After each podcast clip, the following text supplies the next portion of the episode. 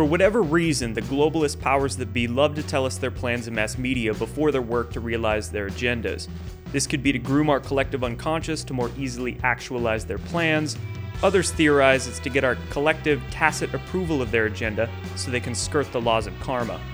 There are many examples of them doing this. One can find symbolic references to 9 11, littered amongst mass media in the months and years before that event. Narratives quite similar to the COVID scamdemic existed years before that op was pulled. Just look at the 2011 movie Contagion. Eerie how prophetic that movie was, maybe by design. Sometimes it's subtle, sometimes it's overt. Whatever their intention is behind hiding the truth in plain sight, within the last few months we've seen what looks like preparations by these elites to wage cyber warfare against the human population. Just a few months before COVID kicked off in 2020, the World Economic Forum held what they called Event 201 in New York. As per their words, it was a quote, live simulation exercise to prepare public and private leaders for pandemic response. Oh, really? Earlier this year, at their meeting in Davos, Switzerland, one of the WEF's main topics was, quote, warning of global instability could lead to catastrophic cyber event. Good old predictive programming. Instead of instability leading to cyber events, it's more likely that they want a catastrophic cyber event leading to global instability. Now, switch that around. To discuss the possibility of a cyber attack being waged against the public by the elites, I brought on cyber warfare expert Steve Murray, a retired lieutenant colonel, to discuss the likelihood of such a false flag attack, what it would look like, and how to prepare for such an attack. He's had extensive experience in the Army with cyber warfare and how to keep the bad guys out of our digital infrastructure. As always, you can support this podcast by subscribing on Locals, Subscribestar, or Substack. Links for those platforms will be down below. Your help is what keeps these shows going. This is episode 17 of the Conspiracy Analytica podcast, Cyber Attack Defense, with retired Lieutenant Colonel Steve Murray. How's it going, brother? I'm good, brother. How are you? Long time no see. Long time no see. Glad to have you back on here. Uh, I wanted to get you on to pick your brain because your expertise is in information warfare, cyber warfare, and we've got a lot of talk right now about uh, cyber attacks coming from which way and the other. A lot of predictive programming, fear porn going on. You had that Obama produced Netflix movie, Leave the World Behind, where a big cyber attack takes down America. So I just wanted to get your thoughts. A lot to work through with this conversation. First of all,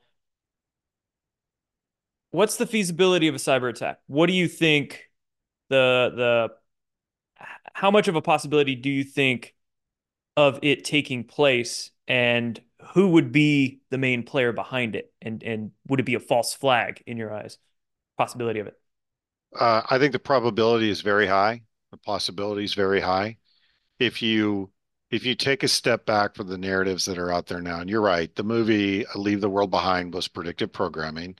It was it was designed to raise the fear factor and I mean get away from the fact that it was filled with anti-American, anti-male, you know, leftist tropes, which is classic Obama. That part um, the movie didn't do well, but the movie did some very, very um, some some things very very well. Like case in point, we're seeing I'm seeing across the the spectrum right now in the in the cyber world, and and I just a level set so everybody understands my background. I've been in cyber defense for the past 10, 10 years since I left the military. I was in cyber exploitation, cyber attack to start with, and moved to cyber defense and worked for for the uh, Army CERT, as well as ran uh, the Advanced Network Operations team which did a variety of uh, advanced persistent threat analysis as well as kicking bad guys out of our networks. So I've seen a variety of attacks, and what we're seeing across the spectrum right now, just in the in the healthcare space, is uh, a campaign of ransomware attacks across all of healthcare. And specifically, they're harvesting PHI, personal health information. So we're already seeing an uptick in um, ransomware attacks and social engineering. And if for for those of you who don't know what social engineering is, it's basically a, an email, a text message, or a phone call where somebody tries to gain your trust to harvest information from you. And we've seen an uptick in that just in the last two years across the spectrum in every industry. But I think the likelihood of a major attack across the country is far higher than an EMP, a nuclear attack, or anything in that uh, genre because it's too destructive. And if you look at what China's doing right now, China's infiltrating 12,000 military age males a day. 12,000. Coming across the southern border. Every day. Mm-hmm. And that's and so I talk to Michael Yon on a regular basis. He and I trade text messages, we trade um, uh, emails all day long. And he's been in the Darien Gap, and he says that from 600,000 to a million by January coming across the border every single month.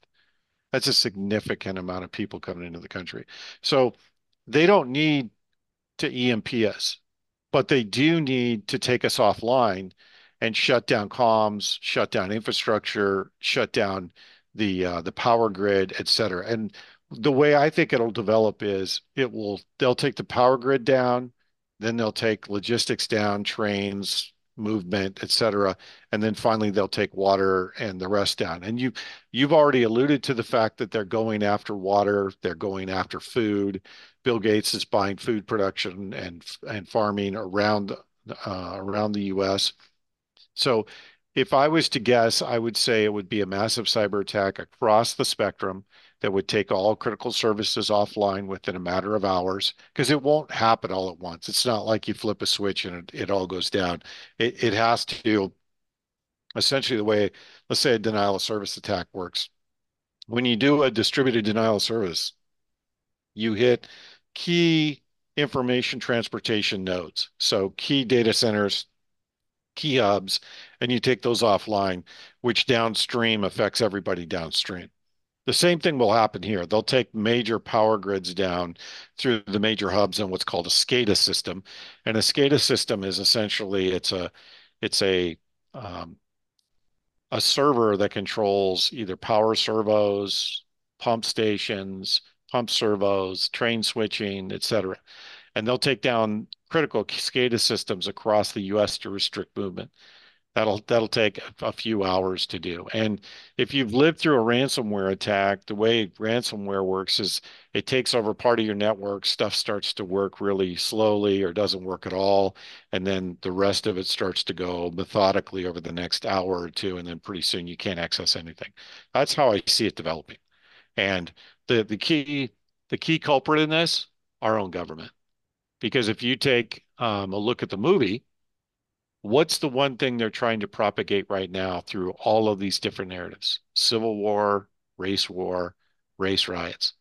So they need to build the fear factor before the 2024 election. They need to build the race war before 2024, and they need a civil war. Why do they need a civil war? To justify martial law. That's what they need. The, if you um, if you really want to dig down the rabbit hole, look at Event 201. They did Event 201 in September of 2019, and then by March, we were in lockdowns for COVID. We just did the, the movie release in December, so that puts us May, June, probably somewhere between March and June is when the attack will happen. But here's the thing. I don't think it's fully baked. I don't think it's it's fully they're they fully committed to it. I think it's a it's an event that they'll they'll put in lieu of other events that they want to try and drive us to because look they get more bang for the buck and more fear when there's widespread coverage of specific events and there's widespread social media coverage of specific events. That's where the fear factor comes in. If you look at the way they played covid it was a slow trickle January, February, and then March was this major disclosure. Hey, we've got this massive pandemic. Don't touch anything. Don't go anywhere, et cetera. And you watched all the fear factor ramp up from there. I see so, them doing the same thing. I just want to interject here for a moment. I got a lot of questions. We'll kind of go point by point through this. Go for it. Um, first of all, I remember when WikiLeaks dropped their Vault 7 releases back in 2017 and they showed that the CIA has hacking technology whereby they can basically put a digital fingerprint on a hack to make it look like it was somebody else that accessed the network instead of the CIA. So It's more than that. They can, yeah, so I know just I know the guy who wrote some of this software. They can put a digital fingerprint on it and they can spoof the IP so it looks like the attack's coming from Iran, but it's really in the same building. It could be in the it could be in the computer next to you, exactly. and they So can my make it look question like is, somewhere else. so my question is, do you find it more likely it could be one, the other, or both? Do you think it would be some rogue intelligence outfit or the deep state hacking, blaming it on China, Iran as a false flag? Do you think China and Iran really are the culprits hacking our networks, or is it a little bit of both? I think that so the short answer is yes to all of that. Got it. The the the bigger let me let me distill it down so it makes more sense. So China's been in our networks for the past 10 years. I, I was kicking that, yeah. Yeah, I've been kicking China out of our network since 2006, 2007. The same with Russia, but here's the difference in the hacking abilities. The Chinese are are they're basically bulls at a China shop. They'll break the door down, they'll steal what they want, and then they get out. The Russians, the Czechs, and and some of the other Eastern blocs, they're very, very quiet. They'll come in and infiltrate your network, and then they turn the volume up on the way out to let you know they were there after they've taken everything that they want. So that there's differences in the way that they operate. In this case, there's there's attacks going on all the time. It's just a part of the information space. But is it plausible and plausible for the CIA or rogue elements? I at this point, I think the intelligence agencies are compromised. The intelligence agencies are working with the Obama administration and probably China and other intelligence agencies, and they're they're planning this across the globe. This is not just going to happen here. This will happen in the US and probably in Europe too. Because what's the end state they want to reach? They want a social scoring system with these digital passports enable in order for you to participate in society and a digital currency. What's the best way to do that to roll out a central bank digital currency? You take everybody offline, you reset everything, and you start over. So I would think that this would be on the intelligence agencies in, conjun- in conjunction with um, the bankers and the elite to pull this off. At least from the information I'm seeing and the narratives I'm seeing, that sure is what it looks like. Yeah, you really got to look at this from a multinational perspective, really. It's not really one nation against the other. It's this controlling group trying to play this global game of risk, and they're controlling groups within each nation, trying to pit them all against each other. So, Well, I another think question. I think there's an, another piece to that too that people should be watching for. So in this great reset that they're talking about, there's going to be people with a seat at the table and elites without a seat at the table. Look at Jamie Dimon. What was Jamie Dimon saying last fall? We're a bank. We're not doing ESG. We're not going to sign up for this this this um, global governance council. That's not what we're doing. But that's exactly what he's doing. it is now.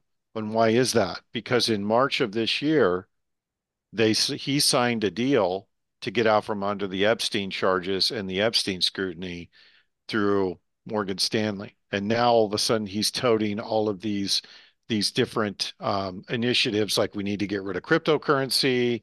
Everybody has to have a digital ID. I would do away with private ownership. All that's right out of the the Davos crowd, right? So he made a deal for a seat at the table to get out from under the Epstein charges, and now he's toting the line we're seeing these loose coalition, these loose coalitions and marriages of convenience all coming together and coalescing into one picture. But ultimately, I don't see them being successful because there's too many people now that are awake to what they're doing and see clearly what the the end state is they're trying to reach. Oh my God, But are we getting hope from Steve? we are. And I say that not because not because I'm, you know, I'm drinking or stirring the hopium Kool-Aid with my elbow. That's my I'm favorite seeing though. I love the I'm s- hopium. I know, but I'm here's what I'm seeing. So the Alex Jones disclosure back in October when he he outed the plans to bring that bring back the mask mandates and the COVID lockdowns, that was a highly effective counter operation that disrupted all of their operations last fall. So we would be if in an ideal state, according to the the Davos crowd, we would be back in COVID lockdowns right now. get away from blue cities where people were back in masks and double masks and they're they're back to stupidity. We would have been nationwide back to lockdowns. And that was disrupted because of the alternative media. Yeah. And I see that continuing to happen on a number of different issues. Like they keep trying to bury the COVID adverse effects from the vaccines. They keep trying to bury it and it keeps coming back up to the top of the news stack and they keep having to suppress it. Every time we disrupt their operations, it pushes their timeline farther and farther out. Now, the machine is still going to go forward no matter what we do. But the more people that are waking up to us, and this is why I say this, because I was in Seattle, the epicenter of stupid, um, over Thanksgiving. And I was amazed at the number of people that I hadn't talked to in years that were all starting to approach me and ask me questions about is it true that these vaccines are toxic? Well, I'm not a doctor, so I can't answer that question, but I will tell you what I've seen.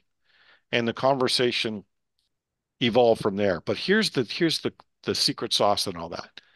The secret sauce is every single one of them said to me, and I talked to probably 30 people in the Seattle area that I hadn't talked to in almost two years, three years. They all said the same thing. There's something big coming. Everybody can feel it. We don't know what it is, and we don't know where to go for information.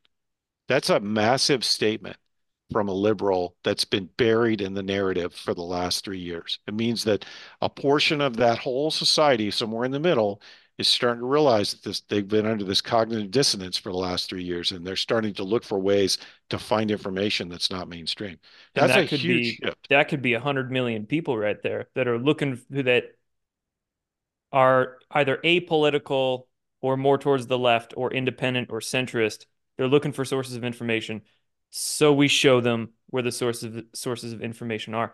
And the hive mind on social media is incredible right now. I mean, you get a news story that comes out, like for instance, the Leave the World Behind movie that went viral last week, or or I think the UK deputy prime minister was warning the country about a cyber attack. It just goes viral within a few hours, and people pick up on the narrative that they're trying to implant in the collective consciousness, and they say, uh, uh, uh, we see that bullshit. We see that bullshit. So, yeah, and man. it's it's it's more and more people are waking up to it, and and the the piece that's this is the piece that uh, most people haven't picked up on is, and I know you've picked up on this, and you've been around me long enough to know this is not shit that I say on a normal basis, but right around October or November, you could feel the social consciousness shift away from their narratives. You could just feel it. And now, and, and a lot of it started with this Ukraine draft conversation that that was, you know, floating around September, October. And the social consciousness shifted away from that concept right around the time the uh, Hamas um, Israeli thing kicked off. And now you've really seen that accelerate. And it's because people are fatigued with war. They're fatigued with that narrative. And so I'm seeing I'm seeing the fact that all these people are starting to look for alternative sources of information and it's shifting away from their key narratives because they they need us to to buy into this in order to get the control of the 8 billion people on this planet. And more and more people are saying, I didn't elect you. I'm not going to follow you. I don't know why you're still alive because you killed so many people. I'm hearing that more and more and more. And that is a that is a huge paradigm shift from a year ago. And you know me well enough to know I don't say shit like that lightly, right? I, I say it because I'm seeing the shift in the, and I'm I've got my, you know, fingers on the pulse of what's being pushed in the narrative, what's garbage, what's real, what's not real, who the players are. And I've seen a discerning shift in the narrative over the last 12 to 15 months. Yeah. And that's it, why, that's why, sorry to, sorry, go why, ahead. That's why I'm saying that it's not, this cyber attack isn't fully baked. That's why I'm saying that. Yeah. It looks like it's an option that they're kind of prepping, planning, doing the testing the waters for by putting these little stories out there, seeing how the public's going to react. And oh shit, the public reacts did too much to this one. Now we got to shift our plans and adjust the game board. But the fact that so many people are waking up and going on social media and this hive mind is so tough right now, it does it does concern me or make me skeptical that they're going to be activating a lot of uh, controlled opposition shills to plant into the alternative media. And I mean, well, they've been AI. It. it's AI now. So they've got I think it'll be AI coupled with human narrative pushers, were both in concert. I I don't disagree with that. I Yeah. I, I every so I do a roundtable every Wednesday night, and uh, you should definitely be on it because I think your perspective would be very welcome. What are you doing But on? uh, uh, we so it's myself. Um, I've got Troop, who's one of my who's he what what's the best way to say this? I've got another lieutenant colonel. I've got Troop, and then I've also got Matt Bracken that will sit in every so often and we discuss the current narratives that are sitting there and the current topics for the Where? week. What platform? Uh, I do it on Rumble. I do a live cool. feed on Rumble. Gotcha. Um, anyway, I'd love to have you on because your your perspective on a lot of these things is very, very um, it, it's it's a good counter for some of the things that we talked through. But suffice it to say that one of the one of the things that we've been talking through for the last couple of, uh, of months really is this this shift towards flooding the system with garbage gauging the public response and the and the public backlash, and then altering their plans. And assume that they're probably two years ahead of us and they've war gamed everything to the point where they know what point and counterpoint is. But I said it almost a year ago on my sit rep. They've lost the cultural narrative, and they're they're they're. I don't want to say they're flailing to get the cultural narrative back, but they need a catalyst event to justify taking back social media and taking control. I, I'm not one of those people that believes that Elon Musk is the savior of free speech. I think Musk has a vested interest in Twitter. I think he's got a vested interest in social media because he owns one of the biggest satellite um, internet companies around the globe and it's funded by the US government. So for him, there's an end state to this. But that aside, his move into Twitter which by all means he should be in prison for the way that it was publicly disclosed disclosed before the deal was done. Get away from that, and you realize that Twitter's narrative has changed away from this liberal, what he called a mind virus, which I completely agree with.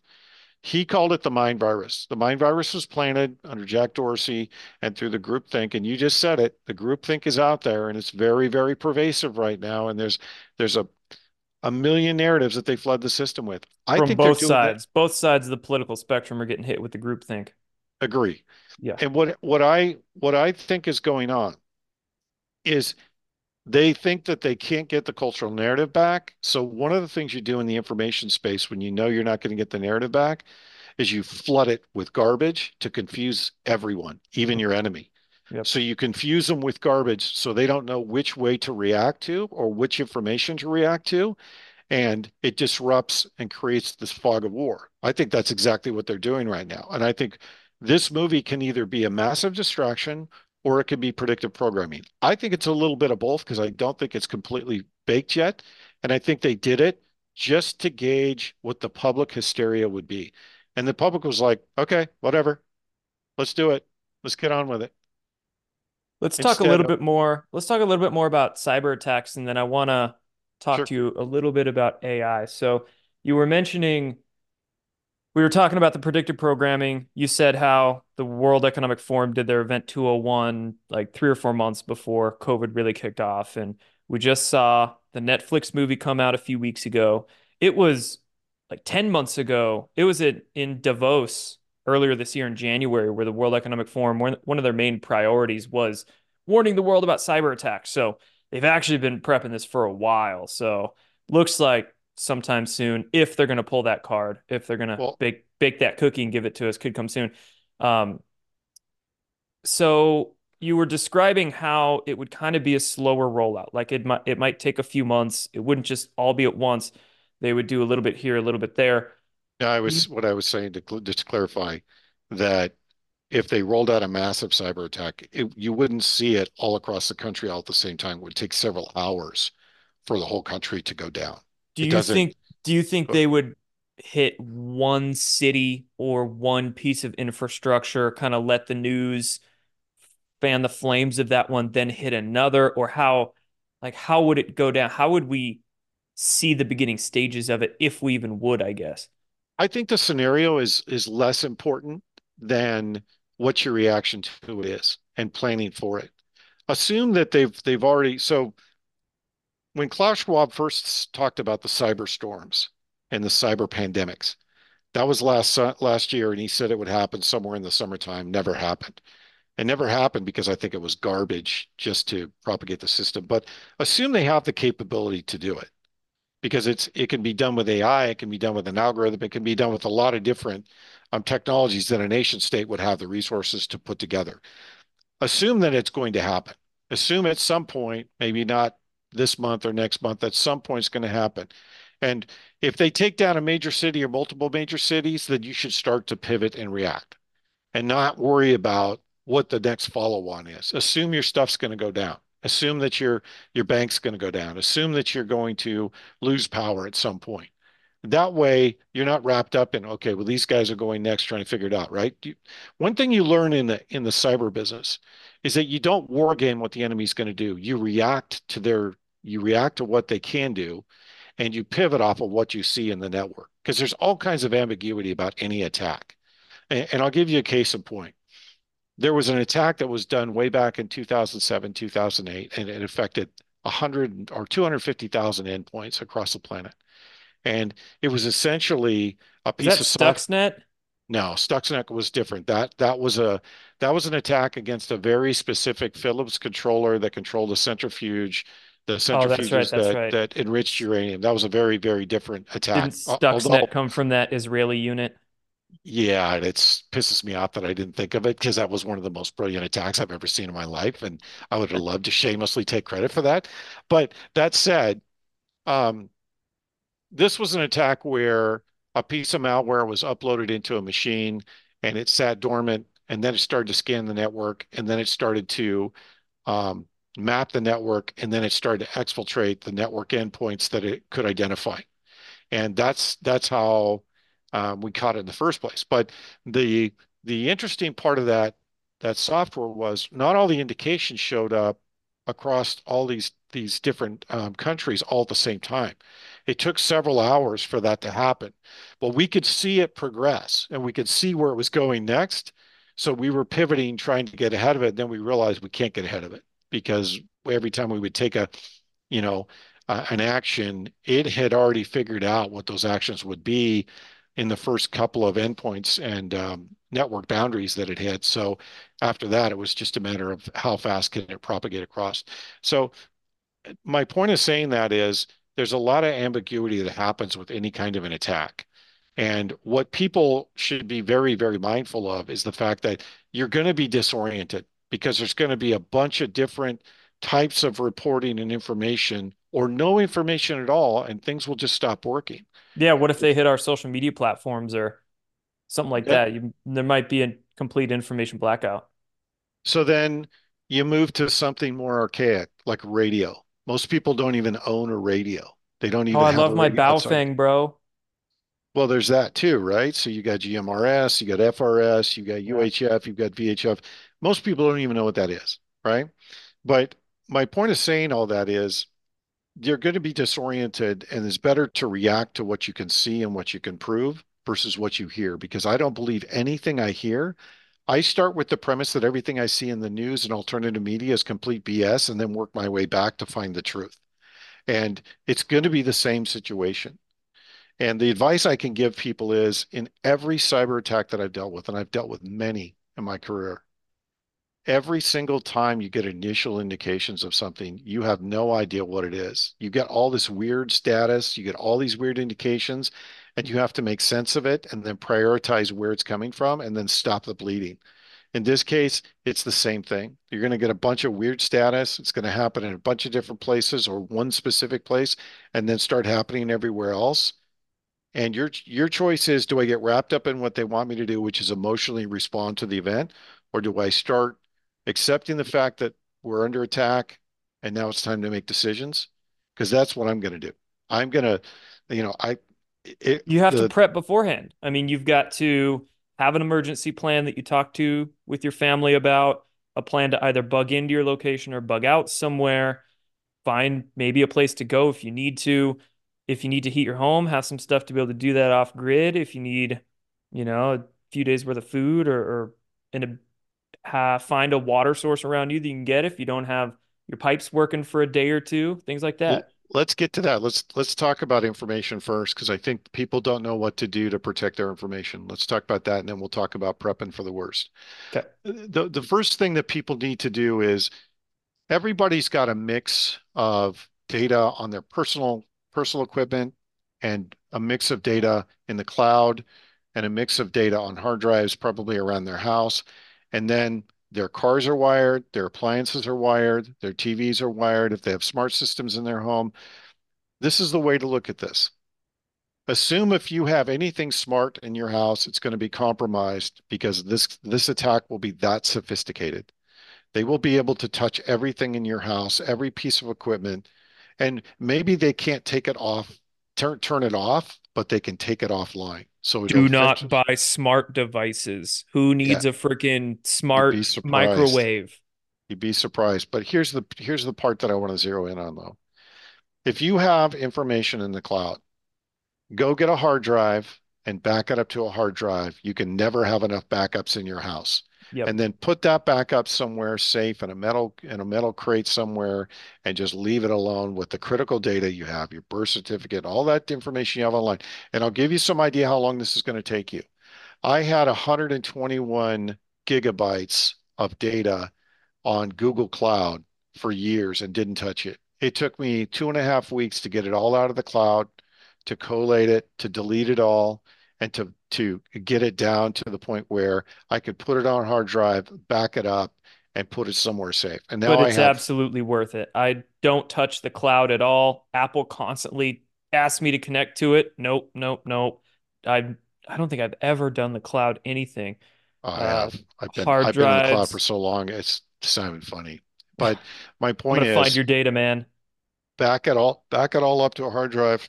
Yep you can buy hard drives for less than $100 now for, you know, one or two terabytes.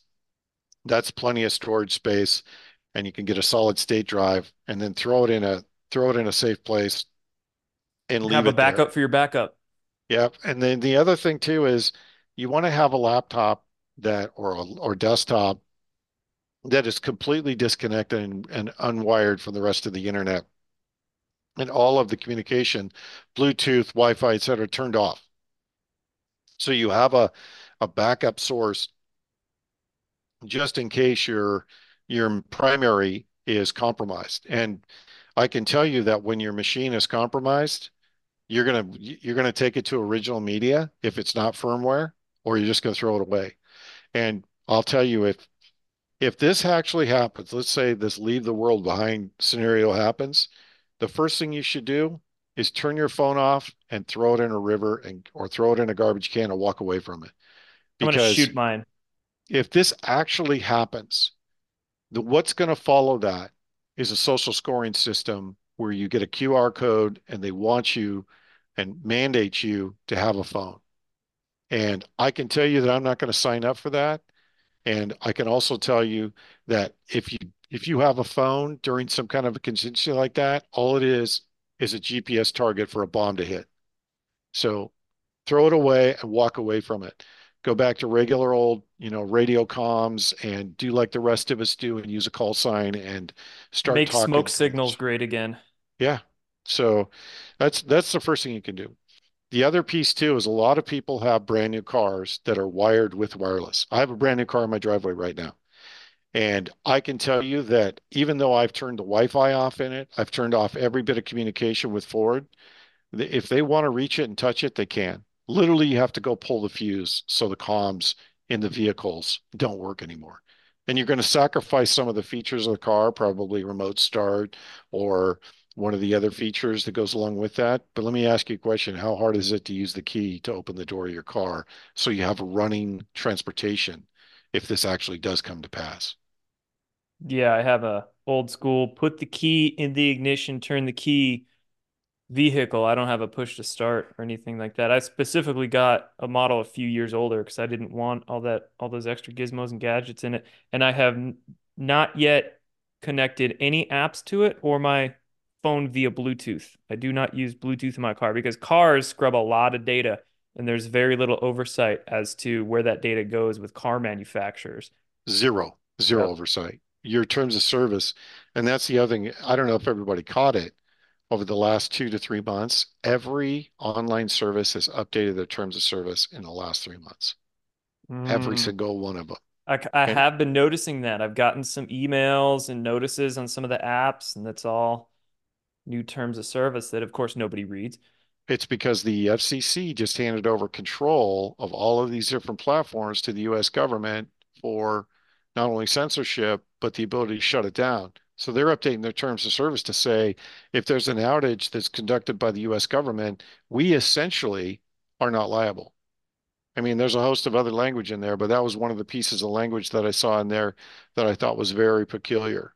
So where I'm going with all of this is that you would be surprised how many pieces of equipment you have in your life that are wired to the internet or wired to a manufacturer or wired to a car company. And if you have a brand new car, go out there and turn off absolutely everything. I, I was out there this morning trying to figure out which breaker in the truck to pull out so the damn thing isn't talking via wireless. Because through the through the Ford app, I can literally tell you how many miles are on the car, where the car is parked, when the last time it was run, how much gas is in it, all of that while it's turned off. That's how much communication is going from the car all the time. it's a Ford. I think I pegged you for a Toyota Prius kind of guy. Nah, I'm a Ford dude, man. I'm, I've, I've been a Ford dude forever. I've, I got an old Bronco, a new Bronco. I'm, I'm a Ford guy. Dude, we need to get we need to get back to basics. We need to get back to old school. All this technology just hurts my brain and it Well, hurts let's my soul. And let's let's talk AI for a second okay, let's get into AI. because I went to a conference um, in October on specifically on AI and AI training AI. And here's what I can tell you. Within three minutes, I was able to tell ChatGPT, go scrape the page for my company, grab all the colors and grab all the HTML, then craft a page that will harvest people's social security number, their name, their date of birth, their address, and whether they own their house or not, and then create the page. Three minutes. It created the code and created the page. Yeah, that's another tip for people. If you get some random email, I get them from people trying to look like PayPal all the time. And it says, you're being invoiced for $400. Click this to pay or click this to review the transaction. They're just trying to harvest data.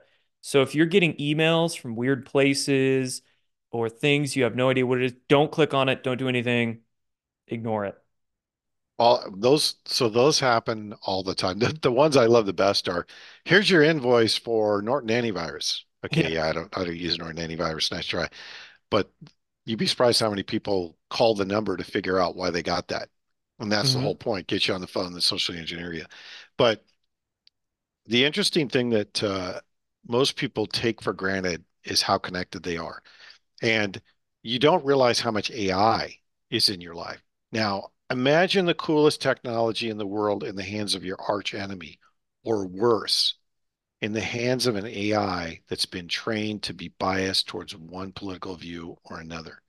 And right now, you have three chat platforms that are being trained by the public without any oversight, any guardrails, or any boundaries.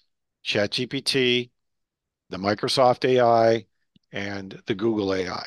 And all of them are being trained by the public right now. And there's no oversight whatsoever. So imagine AI in control of some of the most sophisticated systems on the planet, and it's been trained by your arch enemy. Because AI's danger is not the AI itself or AI becoming sentient. It's who It's programs it. how is it taught? hmm Because you have to teach it. And I'm I'm dealing with AI right now, and believe it or not, some of the biggest AI companies in the world are not here in the US, they're in China, and they're being funded, run, and supported by the Chinese Communist Party. Think about how dangerous that is that you train an AI, especially a healthcare AI that's controlling a scan, re reading a scan, Yeah, so how are they how are they using AI, whether it's through their social media platforms or via other means? How are they using AI to work with our data to manipulate us? How are they social engineering us with AI? So they're doing it a number of ways. The first way is AI is creating story and chat in social media. So it's able to create stories, take inputs, create stories that look real that aren't. Number two, within Twitter, one of the pieces of AI that they use in Twitter was they would release a story and then the AI would generate a conversation that looked like it was between five or six people, but it was all AI. And it was people posting things as comments that would go along with that story to support that narrative. Thanks, so that you're seeing, you're seeing it there too. But here's the really insidious part of this. The insidious part of this is you're seeing AI that's programming health information for people. That's why they're going after personal health information that either is detriment detrimental to somebody's health or number two, writing prescriptions that are either over or under what people need. Think about that for a second. An AI that's biased that writes a heart medicine that's either not enough or too much. Because some of the medicine, some of the prescriptions out there are just as toxic to your system if they're overprescribed or they're not effective at all if they're underprescribed. And think about that because they're using AI for doing prescriptions, writing prescriptions, measuring drugs. There's a whole host of applications that AI is being used for right now that's supposedly more effective than having a human do it or having some kind of a machine do it.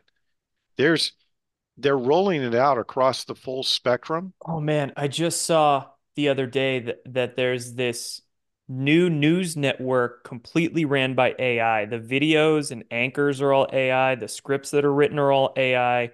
There, there was a account for it on Twitter that I saw some pro- posts from. It's a completely AI news network from the video production to the scripts to everything. Everything's Mhm. AI. And last year, remember a year before, we we we uh, were we were informed through a variety of sources that deepfakes now and AI generated not only pictures but AI generated videos are so sophisticated that you can't tell if it's real or not. Yeah, how So many dudes are subscribing to OnlyFans accounts and it's not even a real person? and, and think about it this way. You can have an entire news cycle that's completely fictitious and and it looks real and nobody would be able to tell the difference. Yeah. That- That's that's how they're using it right now for for programming the public. And most, again, most people don't go more than one layer deep for any kind of a story. They get a 16 or 20 second video video clip or a soundbite, and they're off to the races with their belief system. Yeah, as long They're as it confirms their preconceived notions and their confirmation biases, they'll automatically believe it. So when you're that's right. describing these AI bots having, you know, looking like five or six people and having conversations with itself essentially, and then that leads somebody reading those comments to believe, wow, there's a lot of people that believe this, so they're going to be more inclined to believe the thing. And man, when I look at specifically Telegram and Twitter, those two platforms.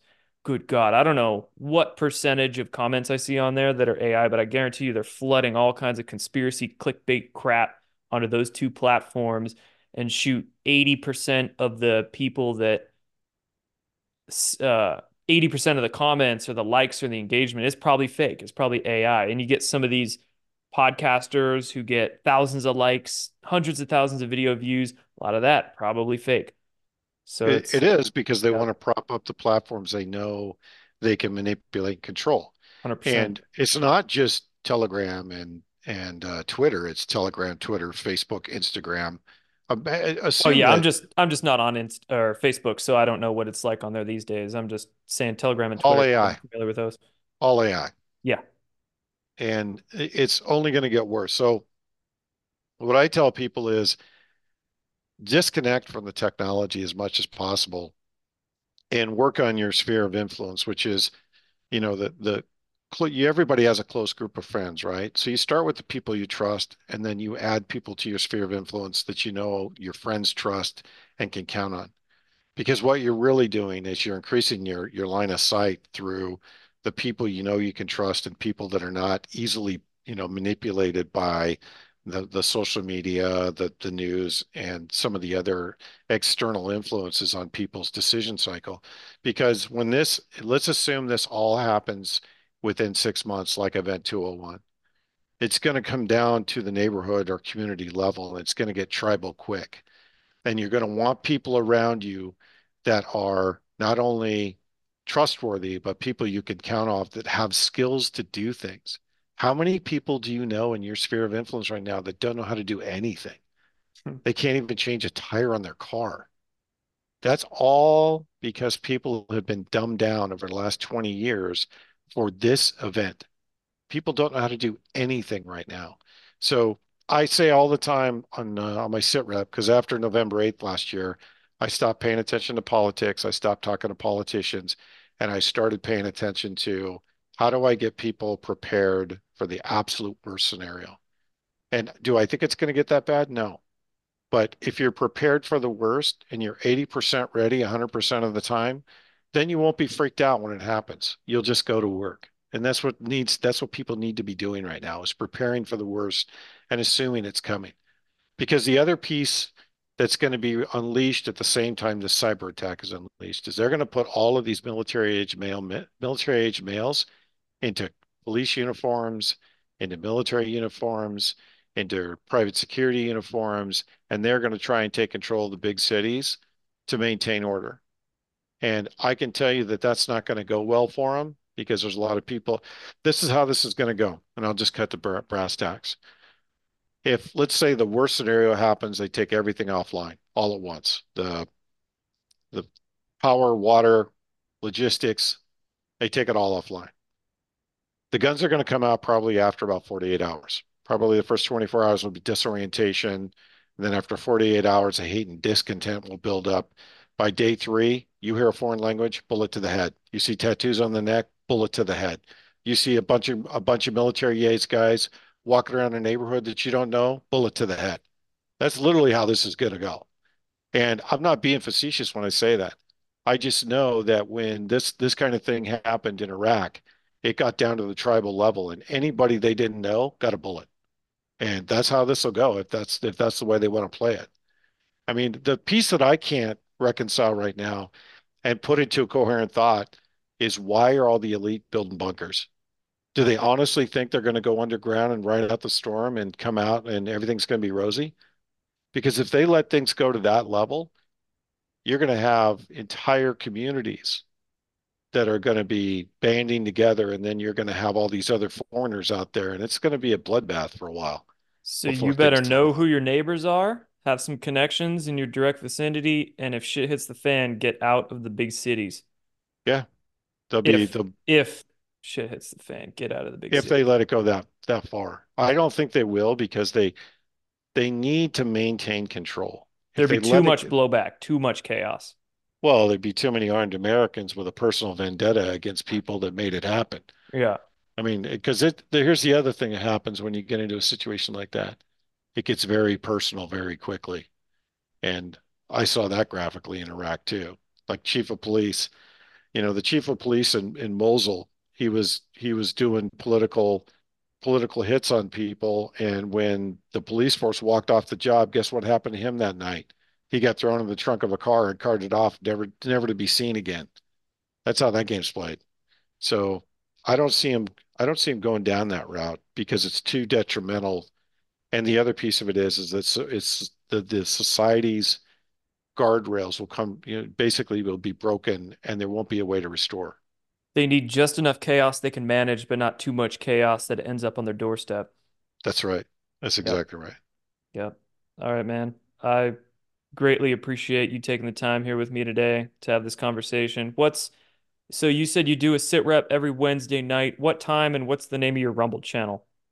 Rumble channel is the same as my Telegram, my um, my uh, uh, Truth Social. It's all Lieutenant Colonel Steven Murray, and you can find uh, you can find me. Uh, it's at Lieutenant uh, at LTC underscore Steven underscore MUR on Twitter. But I do Rumble Mondays and Wednesdays. We do a roundtable every Wednesday at at uh, 5 p.m. Mountain Standard Time. It's uh, myself and another lieutenant colonel from the intel world, as well as um, one of my um, close friends. His name's Troop. He's a uh, best way to say he's a threat analyst. He's also emergency management specialist. He's actually an expert at it. So we talk through a lot of these scenarios every single week, and and I'll give you a standing invitation that if you can jump on that call, I'll send you the I will send you the the invite every week, and you can jump on that call. We usually go for about an hour, hour and a half. Um, there's usually about a thousand people that that sit in the audience below, throw all kinds of questions at us. So it's it's usually a, a pretty good time. I don't know if I can make it tomorrow, but I can definitely make it next week. I'll All let you right, know. Yeah, I'm down, man. I, I'll just give you an open invitation because I think, like I said, your perspective would be good because you've you've been. By the way, I finally saw Above Majestic. Oh. Above frickin' majestic, son of a bitch. Don't remind me of that. I mean, I ha I have a little bit of uh f fondness or pride, or I'm I'm a little bit okay with that experience, but a lot of it, I'm like, ah, shit, I wish I could redo it. You know, just take it in stride, move forward, call it Live and you learn, Because man, but they were great experiences, and I learned how to identify bullshitters even better after that experience. So that's right. you need a good bullshit identifier. If you need a if you need a village cynic, call me. Well, that's usually my job, right? I'm, I'm the guy that's pessimistic with a strong distrust of large bureaucratic organizations. You're the guy that has a little bit more, uh, let's just say, pessimism than me. Uh, do I have more pessimism? You're yeah, I don't know. Depends. Depends on who Depends who on the topic. depends on whose name comes up, I guess. Yeah. That's true. But uh, Yeah, I uh you can find me in a bunch of ways. I I usually post um I post a lot on Twitter, I post a lot on Truth Social, and I post a lot on Telegram. Telegram channel's the same. Lieutenant Colonel Steven Murray, you can find me. Um and it's it's LTC Steven Murray. That's the best way to find me. LTC. Yeah, you know Yeah. me. All right, man. I will leave all those links below, and then everybody go follow Lieutenant Colonel Steve Murray for updates on the world. Stay informed. Appreciate you, man. Thank you for coming here. Anytime, brother. Anytime. I mean that. All right. Take care. Take care.